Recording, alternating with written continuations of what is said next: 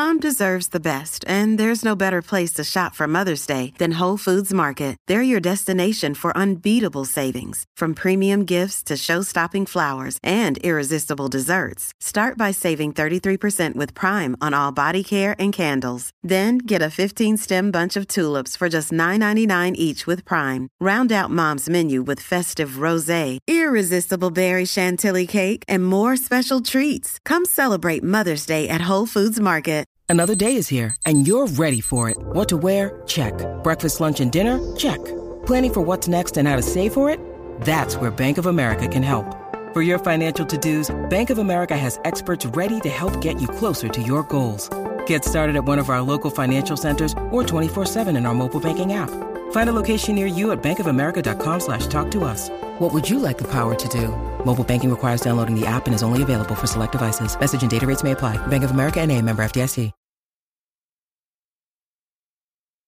Hey Ragers, Madigan here.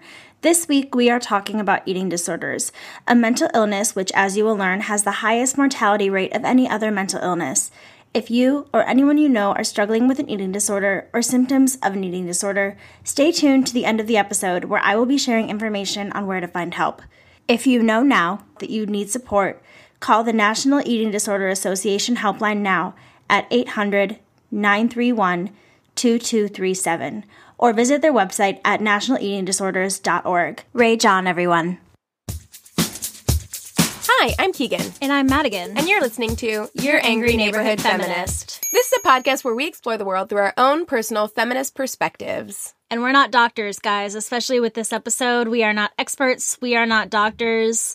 We just want to clarify that real yeah, quick. we'll link some resources in our show notes for people you can actually reach out to. Yes. For and give you actual medical advice. Yeah, absolutely. But we are just here to kind of have an open conversation, open the door. If you're uh, struggling with any of these issues, um, we've got some personal experience here to lean on.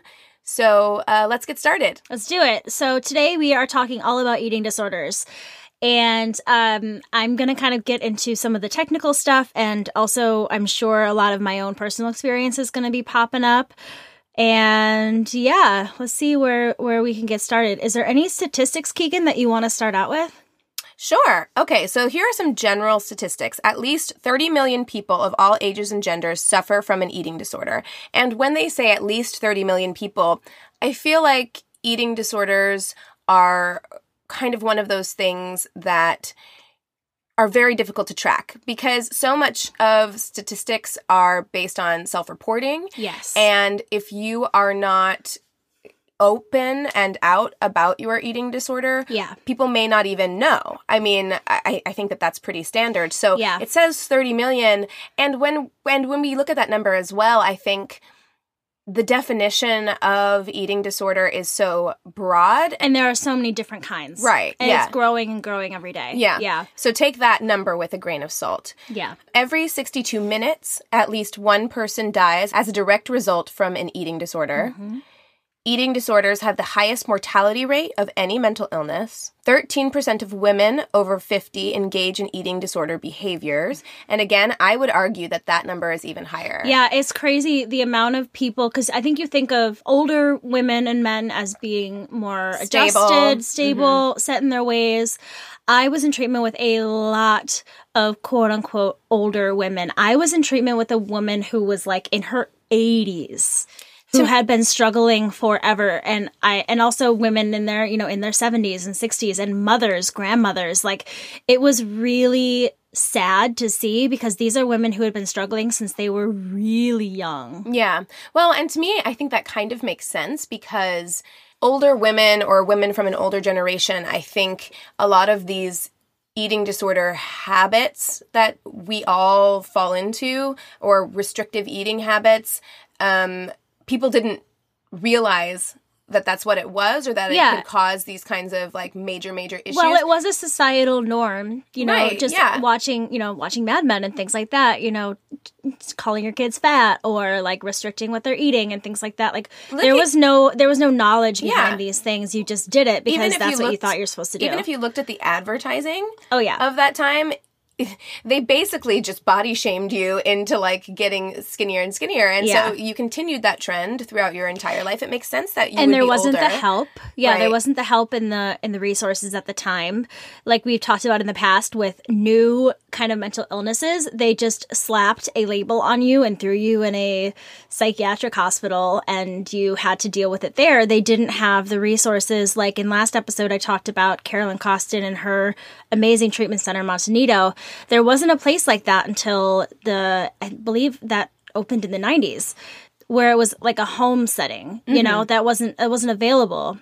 So yeah. Yeah so it makes sense that people would when they finally realize that they need treatment they may be a little bit older. Yeah So- and then they're so set in their ways and it's so hard to, break that cycle. it's so hard to and see. then isn't it so sad whenever you think about it being like there are mothers and grandmothers and you think about how much they've passed on those traits probably to their Yeah. daughters and their granddaughters well and also there's a lot of those mothers too that will you'll see their kids come in and just be like very very very strong because they're like I don't want to be like my mom Yeah. you know and things like that which I think is you know it's a really bad way of showing like look you don't want this lifestyle but then there are also a lot of families where it runs in the family and that's something that I also read too that I'd never heard of that it could potentially be somewhat genetic just because of um, you know depression and anxiety and some of those things can be genetic. And to me i feel like eating disorders are very much a um, like a symptom of those things. It's a way to cope with those things in a lot of ways. So that doesn't surprise me that it's in a way genetic and when you have a mom that's telling you oh honey put that you know no more ice cream for you that's fine.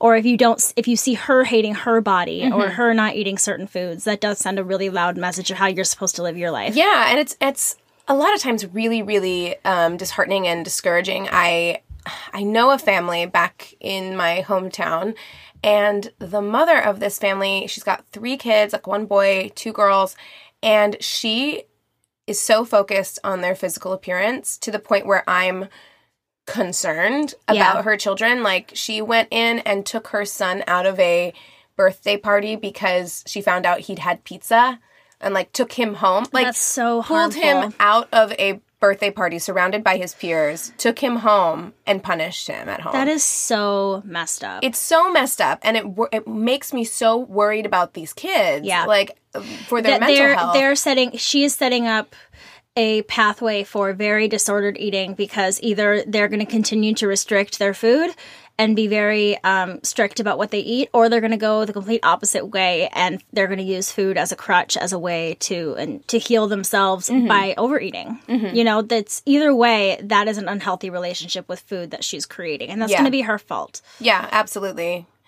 Um, okay, so here's another.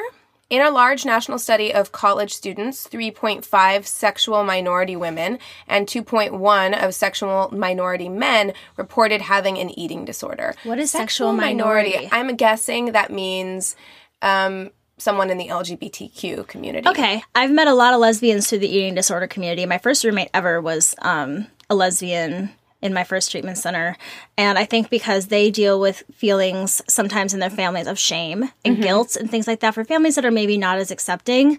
And um, like I had another roommate who was Mormon and had those feelings. And she you know of course there was so much shame that went along with that. And shame can pop up in many ways when you can't deal with your like gayness. You're going to deal with your food and feelings of shame and guilt around your food. Well, and I think sometimes it can also be an issue of perfectionism Mm-hmm. where you're saying, okay, I can't be the perfect daughter to you in these other ways. And I know I'm going to disappoint you in these Yeah. other ways, but maybe if I just look perfect or I look like, yeah you know, and a for a way. lot of people you know people will try that and it doesn't become a full blown eating disorder and that's the thing is that there is a lot to do with perfectionism and control and if you're the type of person that has those tendencies you are definitely more at risk i feel like for in a disorder like this but you know there are people who are like i'm gonna i'm gonna try to be the best in this way and it just doesn't work you know they just don't i guess quote unquote succeed in that whatever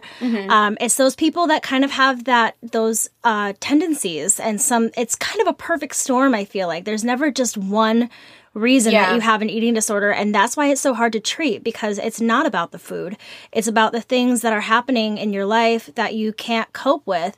And without thinking about it, like I was never like, oh, I'm going to use this to cope with my shit. That wasn't it. And that's why you hear people say, I just wanted to be thinner. You know what I Yeah. mean? That's not what it's about. Yeah. And there's and that takes a long time to accept and to understand why you do the things that you do. Yeah. And you may not know all the reasons because you've lived a full life. There could be reasons that you don't remember or Mm-hmm. small little factors that have played into it. Yeah. For me it was a perfect storm. Yeah. You know, it just made sense. And that was kind of for me my last really harmful uh, endeavor that I went down until I feel that I've become a healthy person. I mean, I lived a very self harming, um, self deprecating life until I was almost 21 years old. And the eating disorder is the last thing, it was the first, like, really physical thing that you could see and could be fixed. And I went through treatment and I did it 100% and I got better.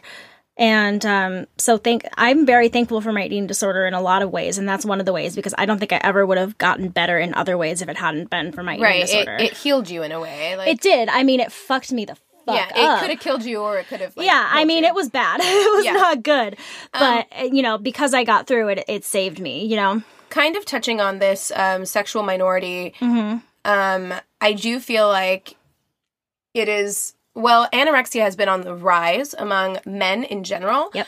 But I also feel like in gay communities, Yeah. for gay men, oh yes, being so image conscious is a big part Yes. of of that community in I've a lot of ways. I also met a lot of gay men. yeah, I mean, and I, you know, listen, I did a lot of musical theater, so Yeah. a lot of my friends growing up uh, were gay, Yeah. and they were very, very conscious of their bodies. because that's how the the gay community I feel like is so I mean I'm not a gay man I can't Right, we're speaking speak as as straight women but from what I've heard from my friends the gay community is so strict about how you look and if you want to find love you feel like you have to look a certain Yes, way yeah. like I was friends with this guy in treatment the first time who like because we were allowed our phones in our in my first treatment center and Mm-hmm. he would like we'd be out back smoking cigarettes and he'd be like on Grindr like looking for like Mm-hmm. men nearby for his next like outing and things like that and he was like I can't let them see me like this like I really want to meet these guys but I can't let them see me Yeah. and so the next statistic here is 16% of transgender college students reported having an eating disorder. That doesn't surprise me Doesn't at all, and I'm sure either. there's way more. Again, 16 is very low. I, I feel like these statistics, while they're good to have, as I said before,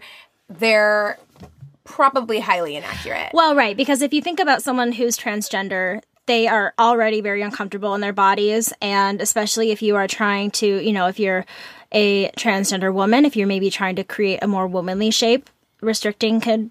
You know, Do that for you. Mm-hmm. You feel like restriction could do that for you. If you're a transgender man, maybe you feel like restricting, you know, it'll get rid of your breasts, it'll um, get rid of your period, things like that. And that could seem very um, ideal to you. So that doesn't surprise me at all. And I'm sure the numbers are much higher. Yeah. In a study following active duty military personnel over time, 5.5% of women and 4% of men had an eating disorder at the beginning of the study, and within just a few years of continued service, 3.3% more women and 2.6% more men developed an eating disorder. That's very That- interesting. That, actually doesn't surprise me. I mean, it surprised me at first. Like, I, I was like, oh, I, I'm surprised that they even looked at active duty military. Yeah. But being from a military family and having gone like I was in I was in the JROTC. I went to boot camp, like week long boot camp, um, that simulated what it was like to actually be in boot camp. It can be, while I think it was very good for me in many ways and helped me understand my mental strength in many ways, it can be very demoralizing. Well, then also someone in active duty at times can be traumatized Yeah, by and if- and if trauma are- is a yes. big, big Right. factor in eating disorders. And you can feel like there is this feeling whenever you're in boot camp or in the military, I feel like, of losing control or needing to be in control in, Yeah. in both ways. And you might find that this is a way you can do it that you won't get screamed at. You know what I mean? You can't make your bed the way that you you want to. You have to everything has to be so perfect. Yeah. Like you have to You start you start leading those um, perfect things into other parts of your life and being yeah, picky about yeah, that perfectionism gets insane. I mean, like we would have our bunks checked, and it was like your bed had to have like the corners of your bed had to be Yep. hospital corners. You had Yep. to have like one inch between every hanger in your closet, and just God. crazy things like that. Yeah, I totally get that.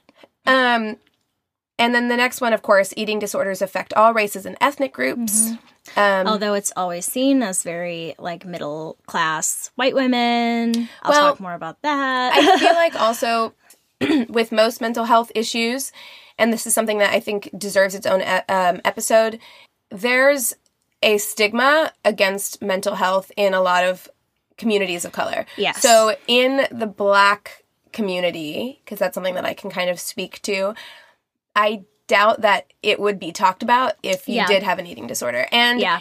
it might not look like the same kind of traditional eating disorder that we always see either. Yes. You that's know? I mean that's the thing is that you don't have to look a certain way and the way that they are showed in the media is very uh it's very one dimensional. Yeah. There's not a lot there's not a spectrum there. Yeah. And then when you're done with statistics I'll kind of go through all the different eating disorders and what they contain. I'm pretty like much that. done. This just says genetics, environmental factors, and personality traits Mm-hmm. all combine to create risk for an eating disorder. So- Yeah, it's like it's really. I I mean, if you are a person that is at risk, it can mean many different things. Yeah. It's not you know a, a formula.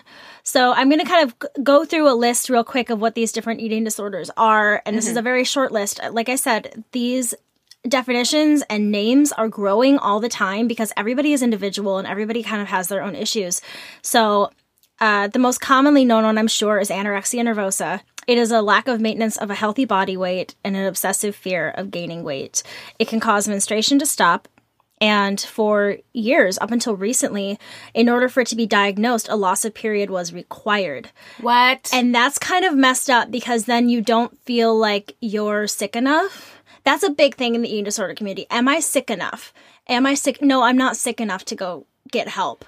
You to know, me, that is so harmful. it is. to it's have, incredibly harmful. to have a benchmarker. And you know what? I feel like whenever I've looked into other uh, mental illnesses or things that are in like the DSM, there is always a benchmarker of like, well, you're not this because you don't have this one specific Yeah. trait of this, Yeah. so you can't be diagnosed with it. Yeah, they can say you have anorexic tendencies, but you're not technically.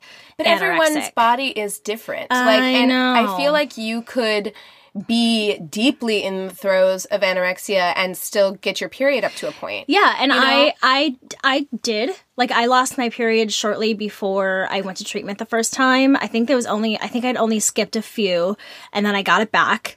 And then I was sick I got sick right away when I left and then I lost it again. And then it I got my period back the second time in treatment as well. Where But there it are shouldn't some have to people go that far. Like if you recognize you need help and you're still having a period, then that it shouldn't matter. No, it doesn't, and that's why I'm glad that they did fix that Mm-hmm. because don't don't determine whether or not you need help, whether or not you have blood between your legs or not. Like you need Yeah, help. yeah. It's just it's ridiculous. So um, another um, side effect of anorexia is bone loss, bone density loss. Mm-hmm. It's really easy for you to break a bone. Um, your teeth get really brittle. And we both just like touched Yeah. our teeth. We were like, oh shit. Instinct, like oh Yeah, your skin integrity. I mean, my my coloring was different. My skin felt different. I started getting acne. Like my whole, I had never had pimples in high school. Like I would get one or two every once in a while. And suddenly I had acne, and it was just it was bizarre. It stresses the heart a lot, so you are at a high risk of heart attacks and other um, heart related problems. Your heart rate lowers. Your blood pressure lowers and your body has diff- difficulty regulating temperature. So if you see somebody who has anorexia, typically they're always bundled up. It can be hot out and they're still bundling up because their body can't regulate temperature. So that is a, that's a big thing. And um like I said earlier, it could be related to biological and genetic components. They are still doing a lot of research because this is this disorder does have the highest mortality rate. So the more information we get, the better. So I'm glad that people are doing Well, I think research. you know, genetic of course, and then, you know, environmental factors and societal factors. Mm-hmm. It's that nature versus nurture debate, you know? Well, I- and, and I think it's both. I think Yeah. it's always both. It's always both. But I would argue that I don't know if I know. I don't want to say that I don't think I know anyone, but I think I know very few people, as particularly girls in my life, who have not struggled with restrictive eating mm-hmm. or disordered eating. Well, that's the thing is that there is a spectrum of it, and that's why it is so important to learn about it because you don't need to necessarily have anorexia or bulimia to fall into this category. And that's why I feel that it's a feminist issue, is because we have all. As women and men, I'm sure too, at times th- these thoughts cross our mind. And for me, a lot of it is societal. And that's why it's so important to talk about because we don't want those thoughts to turn into action, to turn into Right. serious problems. And I would say, I mean, just real talk, I have those thoughts every single day. Yeah. Like, I think about being thinner, or not just thinner, but like looking a certain way every day. And like, because we think way- it's i mean it's ridiculous to me because we think it's easier to hate ourselves than it is to work Right. i mean and Well- that's not i'm not saying you're being like lazy like oh it's just easier for that but it's like it, it's something that we've been told is acceptable to complain about our weight complain about our size things like that that's something that we have seen acceptable by society to um you know be like oh my gosh i'm like so fat i'm eating pizza oh my god you right. know Or just this need or desire to, I mean, it comes on hard every summer where I'm just like, I want to look really good in a swimsuit. Yeah. And by what definition? You know, Yep. it is that. and because and that's the other thing is that like we always want to look so good for other people and ourselves and it's one of those things like no one else is gonna be noticing you know what i mean Yeah. no one's gonna think that you're superior because you look a certain way in a swimsuit and i've learned to be empowered because when i'm in a swimsuit I feel good about me. So Mm-hmm. I don't need to compare myself to other people because in my mind I'm like maybe that person is really struggling and I'm not struggling. You know, I can I can feel comfortable in my skin and it's super fucking hard to go through that, but um you know, practicing radical self-love every day is the harder thing to do and I truly believe in doing the harder thing yeah. and not seeing it as some some unattainable thing because it's totally possible.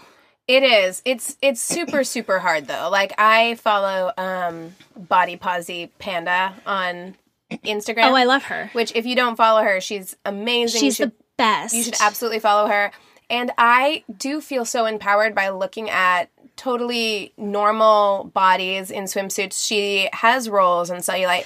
And it's such a weird disconnect because I can look at that on other people and think it's beautiful, but I cannot do that for myself. Like Yeah. I, I can't do it for myself. I I hear you. It's really really fucking hard and that's something and that's where you know that's why it's so important to talk about these things and i'm, I'm going to keep talking about the Yeah. different disorders and also knowing the health risks and things like that are hopefully to you something that scares you um, I'll get into more of how that affected me when I'm done going through the list. So, um, bulimia nervosa, another really common eating disorder, one that everybody really knows about. It's typically a binge and purge type of disorder. In my experience, I restricted, and then when I did eat, I would purge. Um, and so everyone seems to kind of have their own definition of what a binge is. Because in my mind, something that, you know, is it's not a binge would be a binge in my mind. So then I would feel like I would have to throw it up. Um, and then there are people that that do truly binge and then purge. And something that a lot of people don't realize about this particular disorder, where anorexia is a slow burn, it can take a very long time for you to die from it. Bulimia, by making yourself throw up, you could try it once and you can die. There are complications that can happen. It is incredibly dangerous to make yourself throw up. Also, purging doesn't just mean self induced vomiting, it can mean excessive use of laxatives and diuretics and excessive exercise.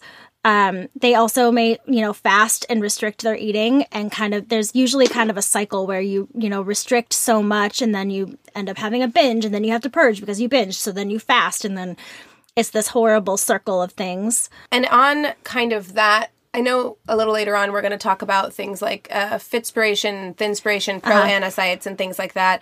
Um, but that's kind of one of the things that's an issue with the whole like fitspiration Yeah. situation because I mean they have s- slogans that are like it's always too early to quit, like pain is fuel, skinny might look good in clothes, but fit looks good naked. So you have these. First of all, you're pitting women against each other for their body types, but then All of that makes me want to vomit on this microphone right now. Right. And there was a 1995 paper from an international journal of eating disorders and examined 110 patients that had been admitted to an eating disorders program.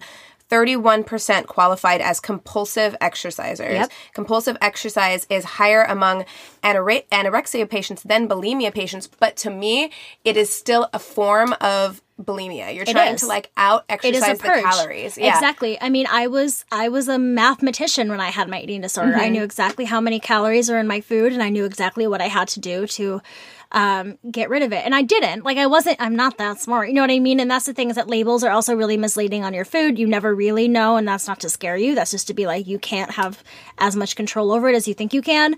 And you know, you might read that oh, sit ups can can get rid of X amount of calories. You don't know that.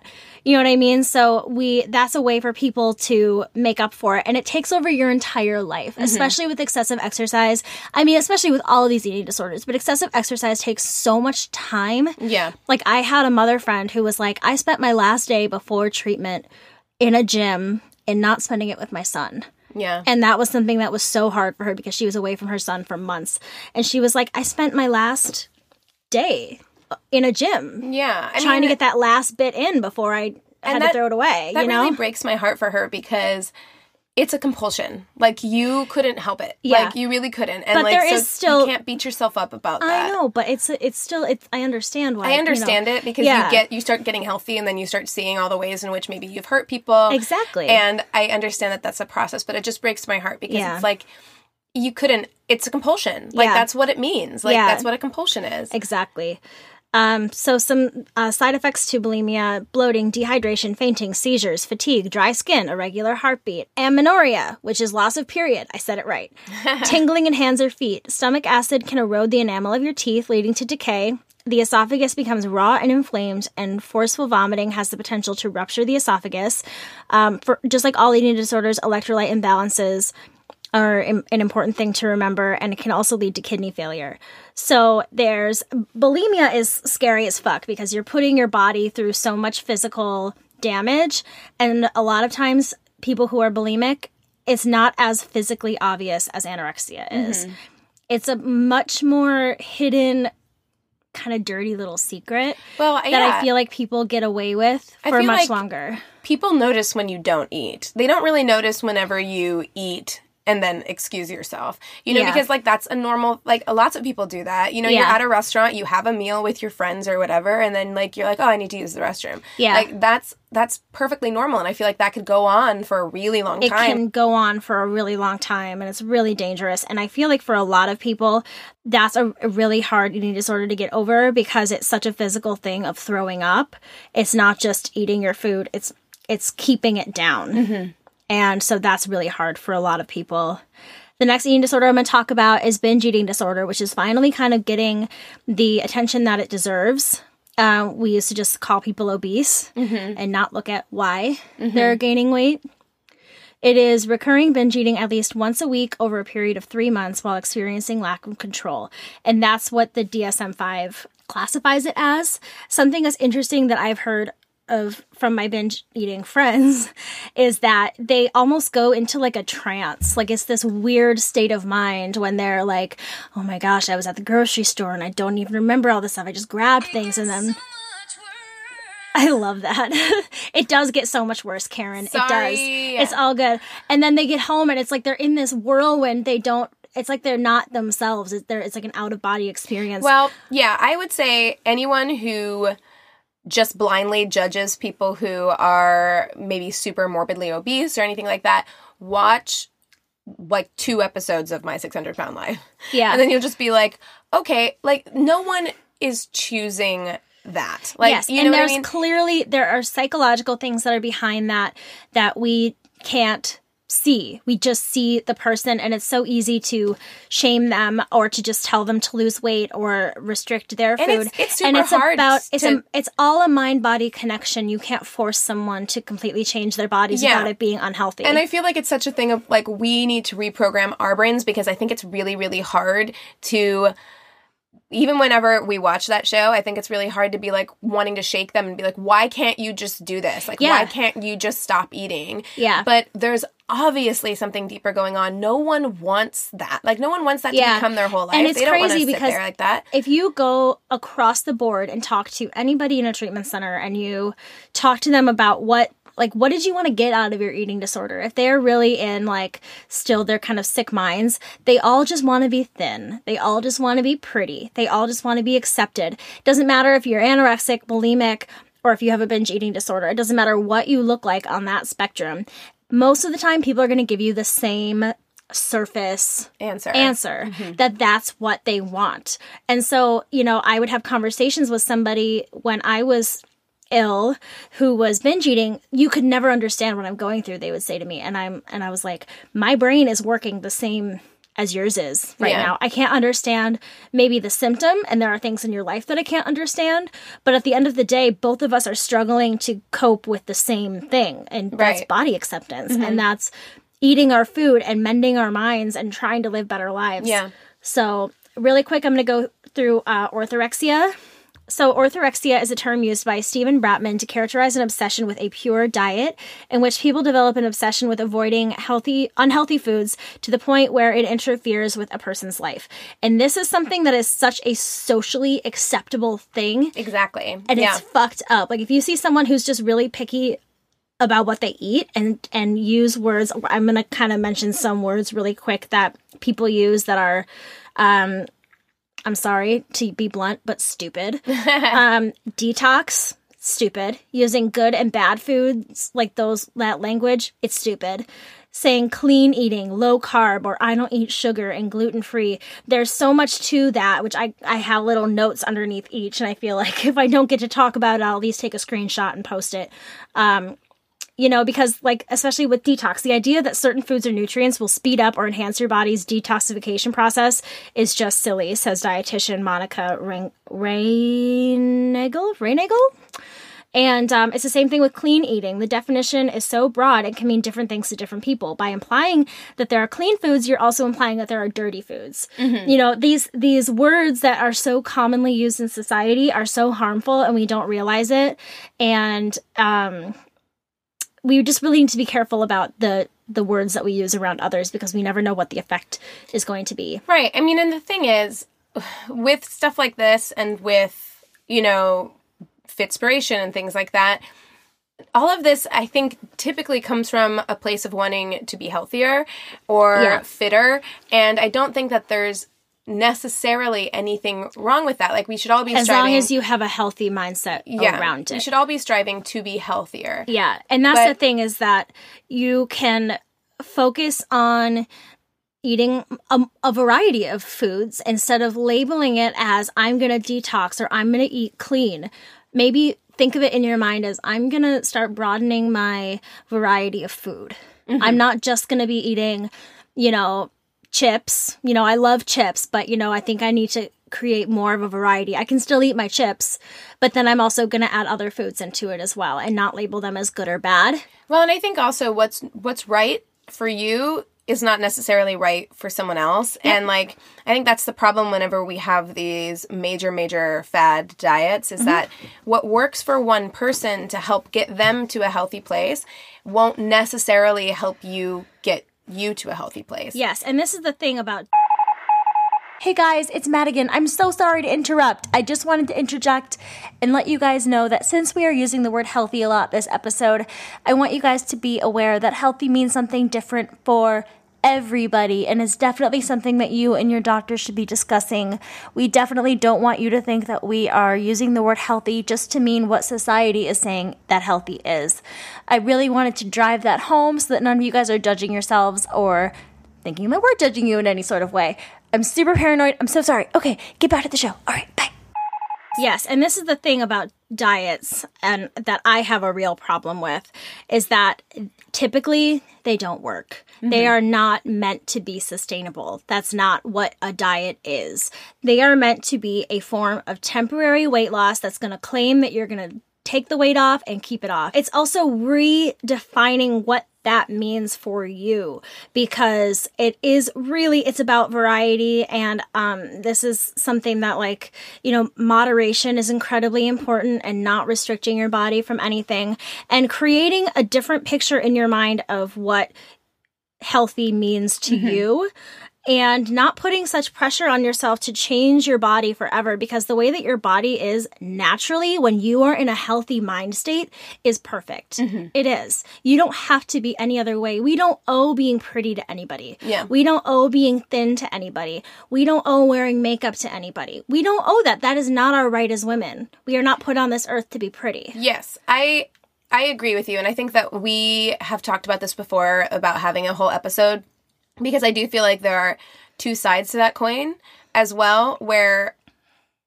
I feel like people think that wearing makeup or like doing these other things are it, it is the rent you pay as a woman to exist in the world. Yeah. It and, doesn't mean you can't wear it. And it, it, doesn't mean you can't wear it. I love wearing makeup. For yeah. me, it's it's a Because of, you love it. Right. It's a form of artistic expression. But you don't owe it to anybody. I enjoy I enjoy my transformations. Yes. I enjoy the ways in which I can and I like watching them look different. You know, I love that. And I think it's really like fun. Um, I think it's just like anything else, just like body image, just like um, body hair, just like any of any, anything else. You can do whatever you want to do. Just have your eyes open about the ways in which society maybe has pressured us to feel one way or another. Exactly. And make exactly. sure you're doing it because you want to do it. In fact, for me with makeup, Anthony I actually get upset with him sometimes because he's like, you shouldn't wear makeup. You don't need to wear makeup. And I'm like, and I'm like, not doing up. this for you. I'm, yeah, doing, I'm doing this for me. me because I enjoy it. Exactly. You know? And you don't owe it to the world not to wear makeup. Right. You know and what I mean? That's what I mean. You don't owe you don't owe anything to, to anyone. Yeah. You don't exactly have right. a debt to society yeah. to look a certain way. Exactly. And that's something that we need to remember. And that's something that on days where I'm going through my closet and I'm like, I don't look good in anything. I don't look good today. Yeah. I, clothes are not like I can't I find the outfit good. that I need. And I'm like, but I don't owe it to anybody. Am I okay, I'm wearing clothes and I'm gonna go to work. Yeah. It doesn't matter. You know, yeah. at the end I of the day. I have I have like skin problems. Like I have like dark marks and I feel like I have to, I struggle a lot with feeling like I don't look good without makeup. But there are days when I'm just like, you know what? I really can't be bothered. Like I'm yeah. going to go to the store today. I'm not going to put makeup on. Am I a little bit like self-conscious? Yeah, I'm a little bit self conscious, but you know what? And who it's cares? And it's good to get yourself out of your comfort zone. These people you know? don't aren't looking at me either, nope. so it's like who cares? Oh, and for me, it's the opposite. Like when I'm super dressed up, I feel self conscious mm-hmm. because I'm typically not dressed up. So I feel like people are like paying more attention to me, and that mm-hmm. makes me feel uncomfortable. Oh yeah, we could have way. I mean, we're going to talk a lot about that kind of stuff in our in our body image specific episode as well. Yeah. Um, I want to start talking about. Well, okay, so I, I'm going to go through the last couple disorders really quick. Um, excessive exercise, we talked about that. Yeah. And then I want to talk about something called not otherwise specified. And that's actually the title of my thesis film that I did for school. Oh, okay. So that is when you do not fall under any DSM 5 criteria. Mm-hmm. And for me, it was incredibly damaging mm-hmm. because when I got my period back, you're like, oh, I don't have anorexia. I was EDNOS. So I was like, I had lost my identity. It was really hard for me to cope with. And that was that label that they gave me was very hard for me to cope with and spurred my eating disorder even further. Watch, I'm going to get even sicker this time and see, right. what, see what happens, you know? And for me, my eating disorder started off as vainly as possible. I was 18. I wanted to look young. I wanted to get a job at, at Disney Channel and I wanted to be as pretty and perfect as the other girls in my class, as womanly looking as the other girls in my class. I think and that, yeah, I think also because you and I have this kind of like common bond link through we're actors. Yeah. And I think that that adds like such a more complicated dimension. It does. Because not only is there a pressure to be beautiful, but there's also a pressure to be young. Yes. And like look, re- and I struggle with that even now. Like Yeah. looking, the older I get, the more panicked I am about like, oh, I need to, I need to look younger. Yeah. And one way to do that is to remain very, very small. Like Yeah. the smaller you are, the more you can get away with. Yeah, exactly. Well, and then the other thing too is that I feel like, you know, I started school eight years ago. Even within eight years, our society and this industry has changed Yes, a lot. yes. Thank goodness. So we have to, you know, remember that this was a while ago. And so I had teachers that were applauding me and really, really liked the differences that my body was making. And because I have a history of anxiety, depression, and self harm, it became not only a a vain thing, but it kind of became a suicide plan for me. This was that was how I was going to mm-hmm. die. And I I had made peace with that with myself and it's there is nothing vain about an eating disorder. There's nothing glamorous about it. I had the most boring life. I spent I had no energy. I couldn't even go to the store without feeling like I was going to faint. Mm-hmm. I laid down in bed with my computer on. I would watch TV being terrified of my kitchen. Yeah. Terrified. Like I would have like what I called nightmares at the time of me eating large amounts of food. Mm-hmm. I would have, you know, nightmares about my refrigerator being in my bedroom when I woke up. You know, things that sound so silly, but I was living in constant agony and constant prison that was my body. I couldn't the first time my mom took me for an intake for treatment, I could not even get up the stairs for that Yeah. I, I barely even remember it. I, they literally sat me in the chair. I think the intake lasts two minutes. Yeah. And they were like, we got to get her somewhere. I ended up in the hospital that night, and the next day I was in treatment. It's such a weird thing for me to talk about with you because I was friends with you whenever you went into treatment and I didn't know where you went. Like, Yeah. because you were just unreachable, like one day. And I feel really bad and I feel like I have a lot of guilt still because I didn't know. Like, I knew that you were thin, but I kind of just thought that you were. I just thought that you were thin. But Like, how would you know? That's the thing. Never. Well, I mean, we we spent a lot of time together, and it and but it's not your. But it was never your job to monitor it. You know what I mean? It's. I I know, but it was one of those things where I was just like, how could I not have known? Like you stayed over with me and we I and you did do things like we would I would make pasta and you would be like, let's just split this one box of pasta and I'd be like, okay, fine. Like to me Yeah. it just wasn't like a big deal and there are things that I look back on that I'm like, oh, these were all signs that you you were in crisis and I Well, didn't know. You didn't also know. helped me a lot because when I was with you, I I would eat more, and um, it was still very little amounts, but it was more, more than when I was by myself. Mm-hmm. And you know, I was also really abusing laxatives. Mm-hmm. I was uh, really abusing diuretics, and after my first time in treatment, I was purging as well. And again, like I said, it's a very silent thing. I would excuse myself to my car. I didn't have to express to everybody and it was kind of when my mom started noticing because she lived in Minnesota. She couldn't see me every day and see how I was changing, but she was noticing things as well. And she was the one that's um, kind of kind of finally intervened, and along with a friend of mine. And they were like, if you don't get help, like he was like, I'm gonna tell your mom. And I was like, oh my god, please don't tell my mom. And and once I had finally kind of accepted to myself that I had an eating disorder, it was almost like that almost gave me more right to do the bad things that I was doing. Right. And it almost made me feel more like, fuck you, I'm going to do whatever I want. You can't tell me what to do. Um, I lived an incredibly isolating life and it fucking sucked. Yeah. So, yeah. It's very bizarre for me to talk about because it doesn't feel I'm I am not the same person. People say that all the Right. time. No. But it's so it's so easy for me to talk about because it almost feels like I'm talking different about a little sister or something and I can kind of like like I still feel attached to it and emotional about it, but I don't feel as like I think connected to it. I think for both of us, actually, um, this has turned into a very personal. Uh, but I, I but think it should. It's it's about what our experiences are. I think for both of us, really, that period of time in our lives, to me, it feels a million miles away too. Like Mm-hmm. it doesn't feel like I'm the same person that I was at that time. I look back on that and I'm like, I can't believe that was my life. Yeah. You know, and not that it was like, you know, for me, it wasn't like it was a, bad life. It's just like, it just feels like it, I, we're not even the same people. Yeah, Like you and I, we're still bizarre. friends, but we're like not the same people at Yeah, but but you and I, what make us unique is that we both kind of grew up at the same time. Yeah, you yeah. know. So, um, I wrote this little like thing. I just when I was writing my notes for this, like I was reading things online, but then I would just start like going nuts and just typing Mm-hmm. Good. and being Yeah, crazy. So, um, I wrote, no matter what your diagnosis, the psyche of these disorders are all relatively similar. It is not about the food. Disordered symptoms are a way of coping with things in your life that you feel you cannot handle in a healthy manner.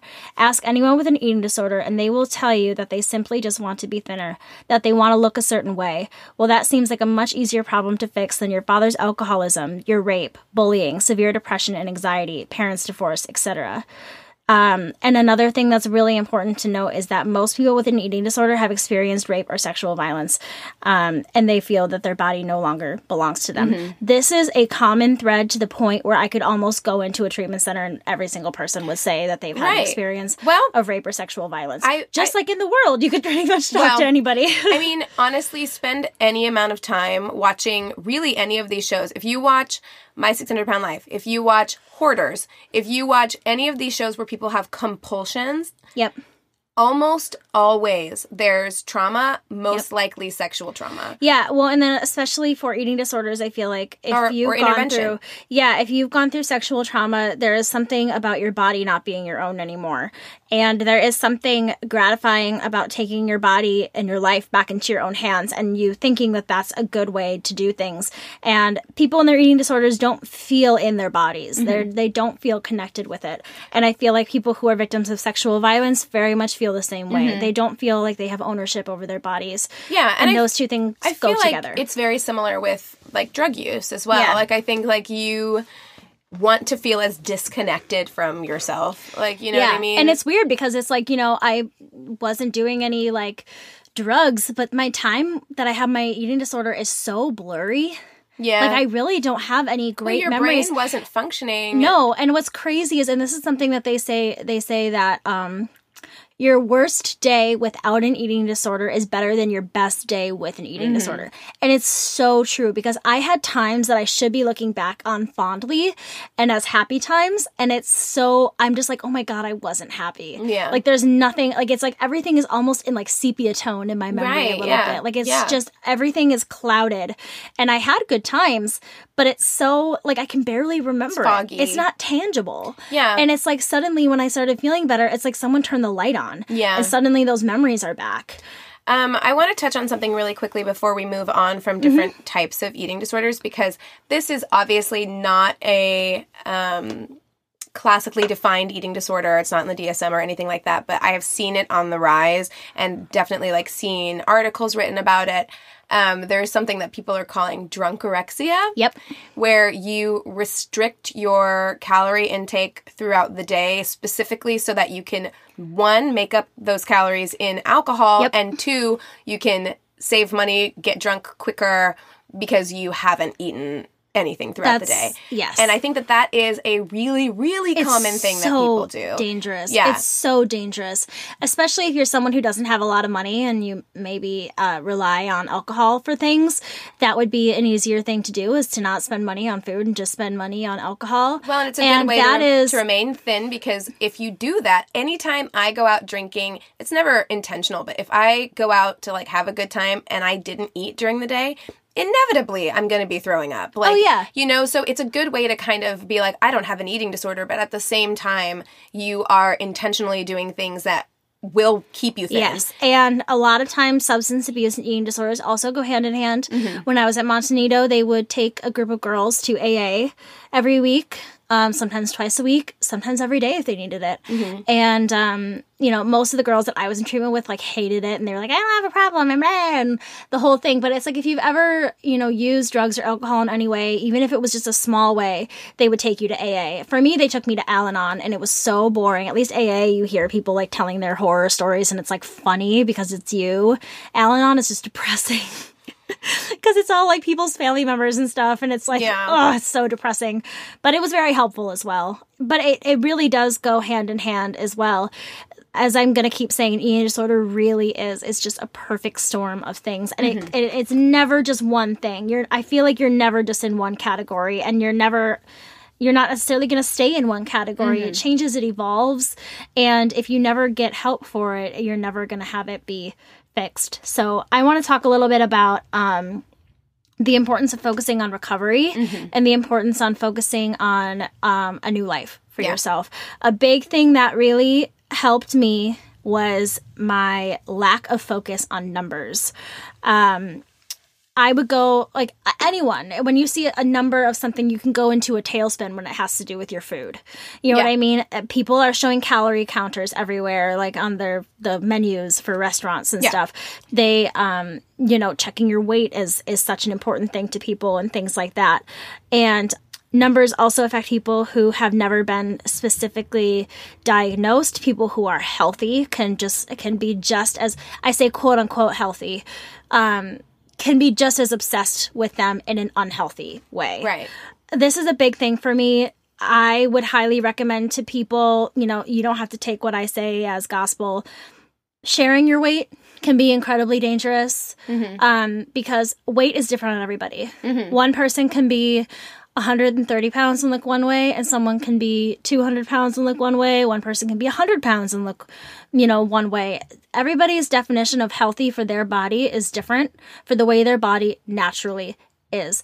So for me, I've really been conscious of sharing my weight number because now I do know it. I ha- I didn't weigh myself for years and years. I mean, I don't know what I am right now, but um I really urge people not to share their own weights or set a goal weight for yourself necessarily. Like don't urge yourself to get to a certain number because it's never going to be low enough. Um, and just kind of start, you know, keeping some of that information to yourself if you do have that sort of information. I have a quote, but if I don't weigh myself, how will I know that I'm healthy? I think that can so easily be debunked. People say you should weigh yourself all the time, weigh yourself in the morning, weigh yourself at night, yada, yada, yada, yada, yada. There are other cu- clues that your body gives you to know that you're healthy. You Right. do not need a number on the scale to Well, tell you that you're And healthy. like like I said, we talked about this uh, a couple weeks ago. But yeah, I have a scale. Ever since that last time I weighed myself, I have not weighed myself again because I just really thought like this this isn't helpful to No. me because I'm fluctuating up and down every single because day. Because we all do. Yeah, and because so- we're human beings and our bodies have to adapt yeah, so to what we're doing. Your body is taking care of yourself. it's putting me in a panic whenever I'm three pounds heavier than I was yesterday, and I'm like, oh, what did I do wrong? Maybe I need to do Maybe this or you that. had an extra glass of water. Who Right, the fuck knows? It exactly. doesn't. There's nothing to that that has any sort of worth or true Yeah. measure of any Yeah. kind, or even of your health. It really isn't a clear determination of your health. It is important for doctors to weigh you. Mm-hmm. I would highly encourage anybody who has any disordered thoughts about their body or about their food to turn their backs on the scale when they are at the doctor's and tell them not to tell them your weight. You can they can tell you if you're healthy or not and go through a checklist in your mind. Do I feel alive today? Yes. Do I have the energy that I need today? Yes. Do I feel sluggish? Yes or no. Go through a mental checklist in your body of the way that you feel, mm-hmm. not the number that's on a scale, not the number of calories that are in things. And the other thing is that people have such a lack of trust in their bodies. Your body is gonna take care of you. By having one big meal or a slice of cake or things like that, your body is gonna take care of you. yeah, It wants to take care of you, it wants to be healthy for you. yeah, And you have to start trusting that you're going to be okay no matter what, and that Yeah. your body and its natural way of taking care of you is perfect the way it yeah. is. I think it's hard. I think a lot of people, especially for me growing up, I see so much. I mean, and I, I love my parents. You know, I love my parents, but like I see so much, especially in the way that like my my dad, my stepdad, he's my dad, but just in case people are confused, since I Yeah. did say that my dad died in an early episode. Yeah. Um, when my dad, I remember him specifically, my brother and I would come home from school and him and my mom would be working out. We had like exercise machines in the house and we wanted them to pay attention to us. And I remember one time my dad said to me, um, well, do you want mommy and daddy to be fat? Oh. And I was just like, so he's like, well, then we need to we need to do this. Like, well, we yeah, because people have fat and bad as being the same. thing, Right, or right. ugly or I mean, things like that which I is know- a common when we were growing up especially, i feel like was a very like common and it, there wasn't any ill intentions. It wasn't No, like meant to be harmful. But that is the kind of language that I grew and up it's around. stuck in your brain like Yeah, that all of- particular memory is in your brain right, forever. right. All of these things, yeah I i have things like that remember too. my my female family members in particular being very critical of their bodies but my dad too like very Yeah. critical of his body and Yep. very focused on being being fit and being in shape to the point of like obsession almost you know what i mean I want to talk a little bit about mindful eating. And if you don't know a lot about it, read more about it. I'm going to give you a very, I'm, I'm not an expert on it, so I'm going to give you a very broad definition here. Um, in America, everything that we do is fast. We want to eat fast. We want to get to things faster because we want to get more done. That's the society that we live in right now. And I think what's important for all of us is to remember to slow down and to enjoy things. Food is not meant just to get you from point A to point B. Mm-hmm. We're not cars. We don't just need gas to go. Food is supposed to be an important part of life for you to enjoy. So when we actually stop, take a breath, and enjoy our food and are mindful of while we're eating, your body is going to tell you when it is full, when it needs more, and you don't have to worry about focusing so much on the portion size because your body you know once you start eating healthy you know if you're if you have been eating in an unhealthy way mindful eating is not something you can do right away. You have to be following a meal plan. You know there's other things that are important. But once you kind of accomplish that step focusing on mindful eating is so important. And for me you know it's like i try to never get to that point of like food coma unless i'm at the cheesecake factory and i want to eat all of my food which is fine. That's normal eating that i want to be overly full. You know what i mm-hmm. mean? Because it's fucking good. And so but for me on a day-to-day basis i don't want to stop eating and still be hungry. Right. I don't want to stop eating and feel so full that I can't go on with the rest of my day. Right, By yeah. focusing on what my body is telling me as I'm eating and really truly enjoying the flavor of what I'm eating and the taste. I'm not saying that I don't always, you know, sometimes I do have to eat fast and just get through life and whatever, but to have your meal eating experience be an experience is a healthy way to go about eating and your body will start telling you what it needs. right i mean and this is all not to say also just eat whatever. Because for me sometimes i will get into habits of like eating whatever i want. Like I, you know it, it there's hills and valleys where i'm just like eh i just want to eat nothing but like like fast food or like nothing but sugar. And then my body will be like if you don't eat a goddamn salad like, Well, that's the thing is that you you. can eat fast food and sugar, but listen to your body on what it's needing. your body because still needs nutrients yeah, you still well, need look, to like look at like animals. Like I look at Dorothy. I didn't get her her crunchy food for a few days, well, because I was so busy. So I was Mm-hmm. just feeding her her mushy food, and she started eating grass outside because she wanted. There was something that she was missing in Right. that food that she wasn't getting. Right. So listen to your body in that way too. Yeah, And, and make there's sure a primal sense, you know. Yeah, make sure that you are you know, your body is taking care of you. You need to take care of your body too. Yep. And kind of going off of what I was saying earlier about not sharing your weight, uh, comparisons I feel like are such a thing in in the world that we uh, rely on and judge ourselves for. Um, I said, stop telling the world how much or how little you're eating. Even a healthy person will compare themselves. That's something that I see all the time on Facebook, all the time on Instagram. I, I'm not saying you can take a selfie of your food, you can whatever, but for me, I feel like we don't need to be telling the world, oh my God, I only ate a handful of raisins today because it kind of can it because diff- for different people it'll come off in different ways and for somebody who doesn't have a healthy mindset of food of their body which is most people they may take it a certain way Right. Um, yeah. And I think this kind of ties in when we're talking about comparisons because when for people who don't know like what thinspiration is and Yep. it's been banned across or, or pro ana Yep. um, sites these have been banned across several different um, social media platforms where people will show pictures of extremely thin girls Yep. usually and Oh, yeah, look at I my had- thigh gaps look at my ribs Oh yeah, I had mood boards Right, upon mood yeah. boards and would spend hours yeah look at my collarbones websites so that you can get inspired to continue to lose weight Yeah. and that is something that i think we as a society have, and give tips. and give tips and Yeah. tricks. And I think we as a society have have wholly kind of looked at that and said this is bad. But what we've allowed to be more acceptable are these fitspiration boards where it's like maybe it's not like super super thin women but it's like very very small women with cut abs but Yeah. they, you know and they're usually like headless women of just like a torso of like big boobs and like you know cut Yeah. abs and things like that and Ugh. you're comparing yourself to these images which are very often not even realistic No. they're And- still photoshopped Yep. they're still they're just not real people And and there are different stages of, of different body types that are desirable. You know, in the 80s it was one type of body, in the 90s it was one type of body. We are in the world of everyone wanting to look like, like a Kardashian right now, and there is not one type of body. You do not have to fit that standard to be uh, accepted and Right.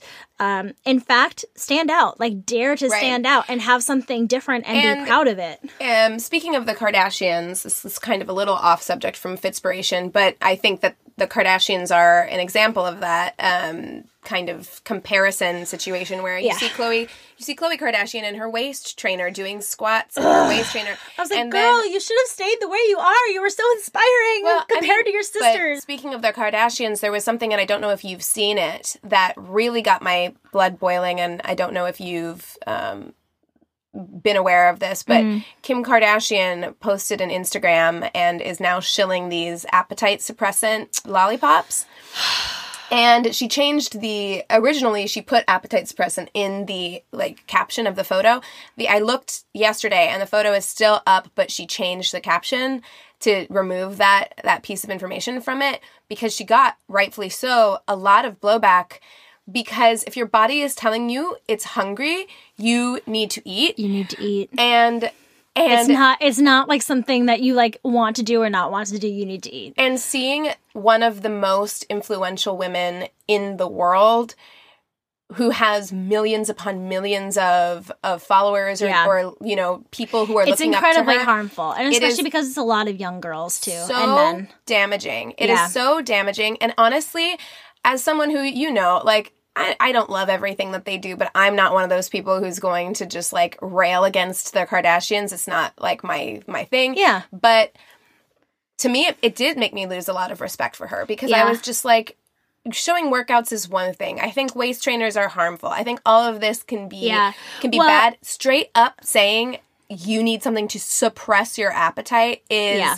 beyond yeah. like to me. and guys be be aware of the workout stuff that you post on your social media. Be aware of, of how certain content can affect people.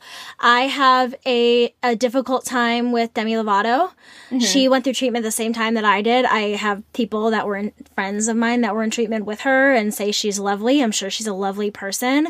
But to be somebody who is all about body acceptance and then and someone who even says that sometimes they still struggle with eating disorder symptoms and to be so fit crazy like she's like all about you know exercising and But do you think Fitwear. she's do you think she's fit crazy because of image or do you think she's fit crazy because sometimes in order to deal with depression, I know a lot of people who have dealt with depression by working out because But it releases she- endorphins and it makes you feel better. but she is in recovery there is something very different about Mm-hmm. that and to be someone who is an open supporter of recovery and eating disorders Mm-hmm. and then to turn around and be showing video upon video and photo and showing that look this is the uh, look I'm I'm recovering and I'm doing this other thing that's very body focused for somebody who is in a healthy state to be fit and to be working out is one thing but someone who is open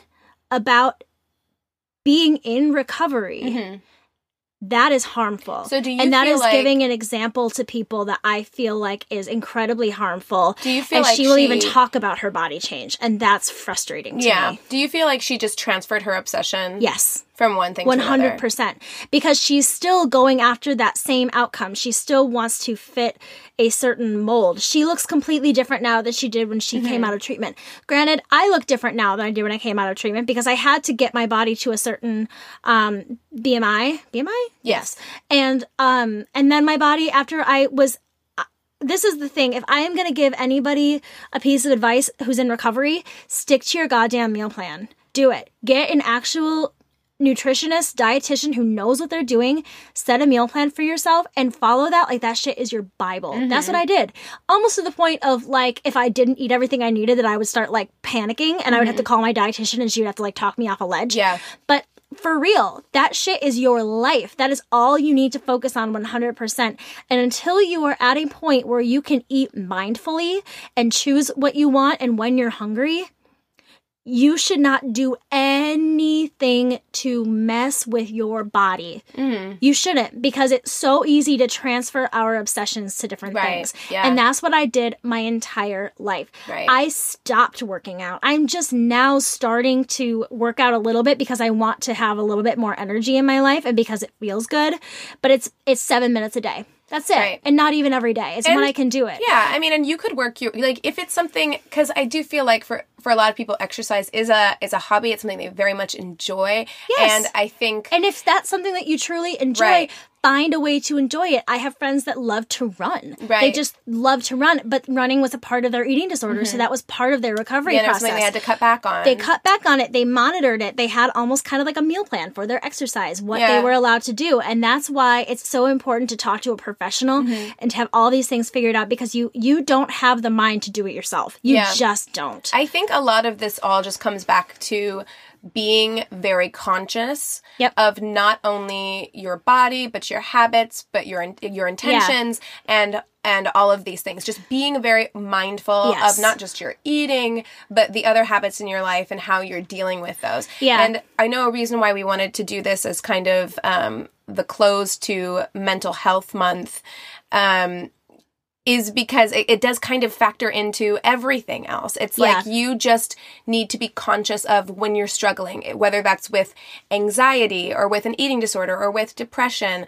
Just be in your body Yep. and let your body kind of tell you where you're at. and get and if you can't be in your body and see where you're at that's when Get you help. need to get help Yeah. and you need somebody to guide you and if you don't have the money there are resources out there because that is something that i will always use as an excuse and i know it's bullshit you know there are people that you can reach out to there are books that you can read. There are ways to do it. You cannot trust yourself. And i'm speaking specifically to those who are trying to recover from something you cannot do it by yourself and you do not have the means to do it by yourself because you are not in a healthy state Right. of mind. Yeah. So don't think that you're, you know, different than Right. everybody else. You know, I thought that, oh, well, I, I'm not going to get to my goal weight, but I'm still going to be recovered and live my life. And Mm-hmm. that doesn't happen. You have to give yourself over to professionals. And to kind of piggyback on what you just said, um, I know that a lot of times with treatment and recovery and rehab and all of those things, it can feel like a very privileged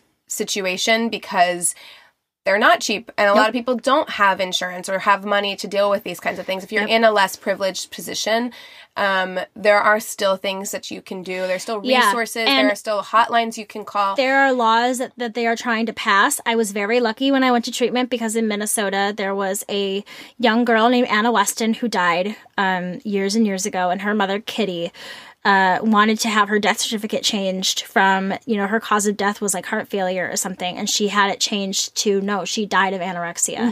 So she is she's an amazing woman and she had a lot of things changed. I went to the Anna Westin house as, as my first treatment center. So Minnesota because they were like sued and um the insurance company was sued because the because her daughter died. You know what I mean? They they refused to give her enough time and treatment. The the daughter died. So I was like protected when I was on my parents' insurance. Oh my god, I could have been in treatment for years if I Yeah. needed it. You know, Yeah. and that sucked for me because I was like, "Get me out of here!" And they were like, "Nope, you're not leaving. You're not leaving. You're not leaving." yeah And um, so Minnesota, especially, is very guarded when it comes to that kind of stuff.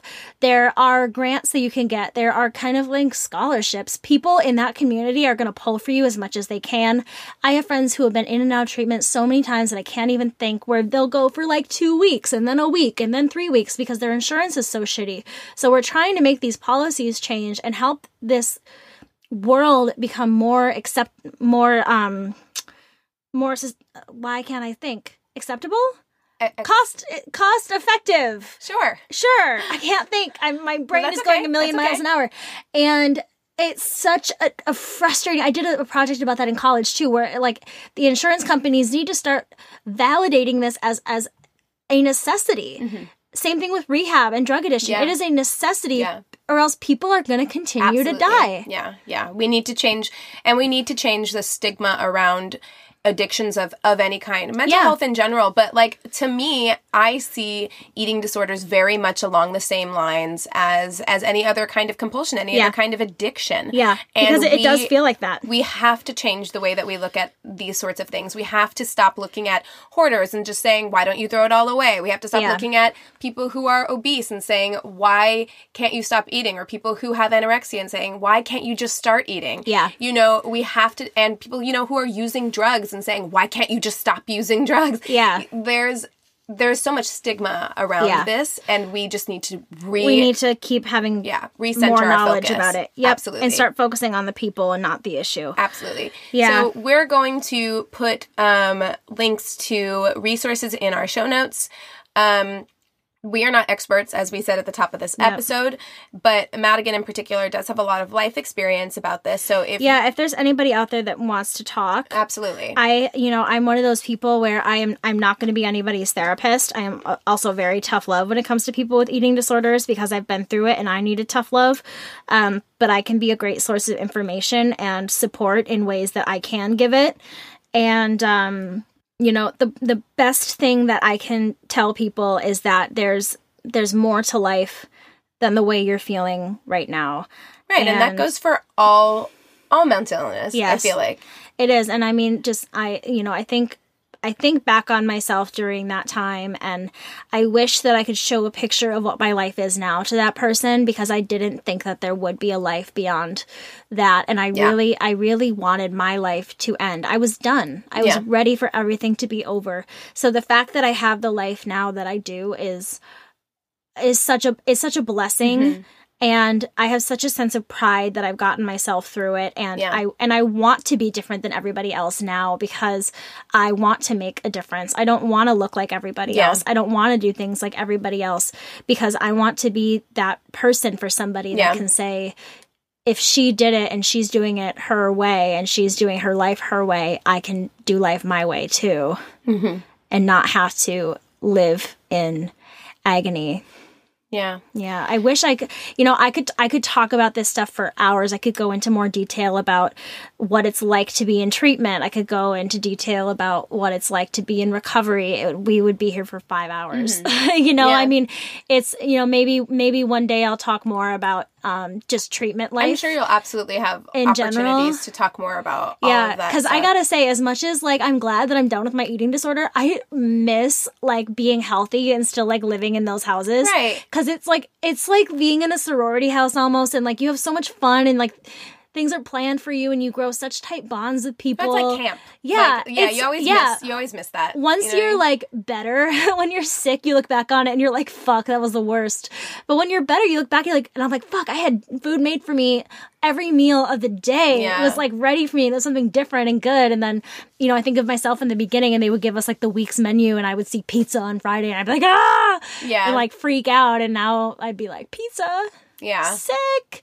So um, if you want to reach out to us, you can do so on our Instagram, which is Angry Neighborhood Feminist. Uh, you can also email us at neighborhoodfeminist at gmail.com. Mm-hmm. If you want to uh, creep on our personal lives, if you want to see how great Madigan's life is now, you can follow her on Instagram at She's Mad Again, all one word. You can follow me on Instagram at Keegan.winfield. I realized that I gave my wrong Twitter. This is how little I'm on Twitter. So if you went on Twitter and tried to find me at Keegan.win, you wouldn't have because that's not my Twitter handle. What's your Twitter handle? Keegan underscore win. Oh. So if you want to follow me there, feel free. Um, thank you so much, Madigan, for for being open and honest and having this conversation. And I really, really, it was great for me to hear. And I really hope that other people get some value from I wish the I stuff could say more. I could feel like I didn't do enough. I, I, we can do more. Yeah. Like, you know, we'll, we're definitely going to have body image issues and body positivity issues. This is Oh yeah, there's uh, lots you know, of there's lots of other episodes. avenues. I just always want to make sure that I'm I'm covering doing, your bases. and that I'm doing, you know, the people that taught me, I want to do them justice. And Yeah. that's something and I always want to make sure that I'm saying the right thing and doing the right thing. And Well, you definitely shared some stuff with me that I didn't know, so I'm sure that other people will feel the same way and Yeah. will take something from from what you were able to share in your experience. I hope so. And um, yeah, I, I love you guys dearly. Thank you so much to everybody who reaches out to us on a daily basis. It warms my heart. It makes all of those horrible messages that we get from other people and hateful messages, it makes it worth it. Um, and yeah, let's see. Did we cover all of our ba- Oh, you can follow us on Twitter at uh, YANF Podcast, Y A N F Podcast. Yeah, we have the Facebook groups, um, which is in the link in our bio on Instagram. So check it guys Yeah. join it i want to have a bigger part in that um listen to us on apple podcasts stitcher radio public would be awesome if you could listen there um you can pretty much find you can find us on spotify anywhere that you can listen um to podcasts you can find us please do us a solid and go on itunes and rate and review us that really helps us out and tell your friends because word of mouth is the best. Yeah, for real Yeah, but I guess with that, I think we did cover all of our bases, and I hope that this has been a um, happy, productive mental health month for everyone. Yep. We're at the end of May, which seems so crazy. This episode will come out on Memorial Day, but I really hope that we're all struggling with stuff. Yep. Everyone is struggling with something. I know I am.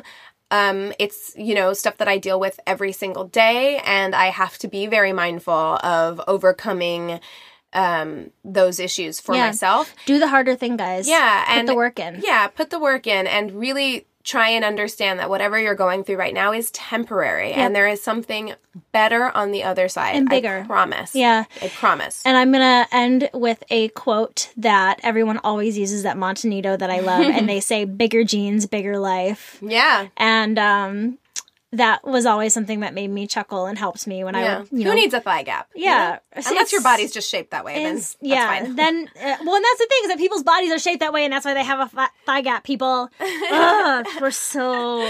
Ugh, okay, with that said, forever. I think yeah. Okay, with that, we encourage you to rage on. Bye, guys. I love you. Bye bye. Hey guys, it's Madigan here. I am going to read you some helpful information, hopefully, as promised. If you are an international listener and you're worried about finding the right place for you, there is a lovely website that is www.feast-ed.org and there is a worldwide list of eating disorder advocacy organizations.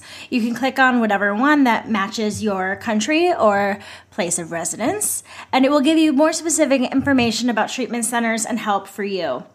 Because I am so thankful to Monte Nido, I'm going to give you more information about them.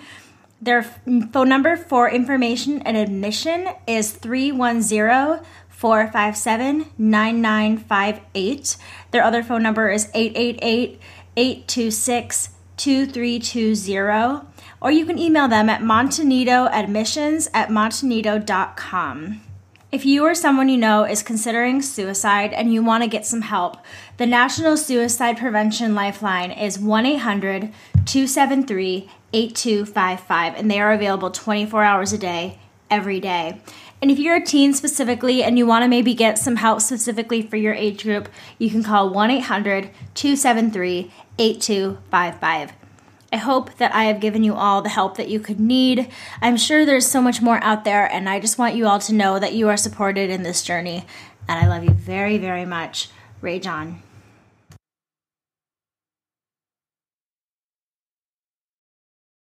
Hey there, it's Rachel Ballinger, and I am extremely excited to invite you to Rachel Uncensored. It's my podcast where I sit down and get real with my friends and celebrity guests, where we talk about all sorts of topics. And sometimes we might be under the influence when we do so. We cover things from personal stories to hot button issues and it's the only place on the internet you can find an uncensored version of me. It's a side of me that you might not have seen before because it's not the most family or brand friendly. But don't worry, I'm still sort of slightly a decent human being. If you're intrigued, then make sure you check it out. New episodes drop every Wednesday. You can find it on Apple Podcasts, Spotify, or wherever you listen to podcasts.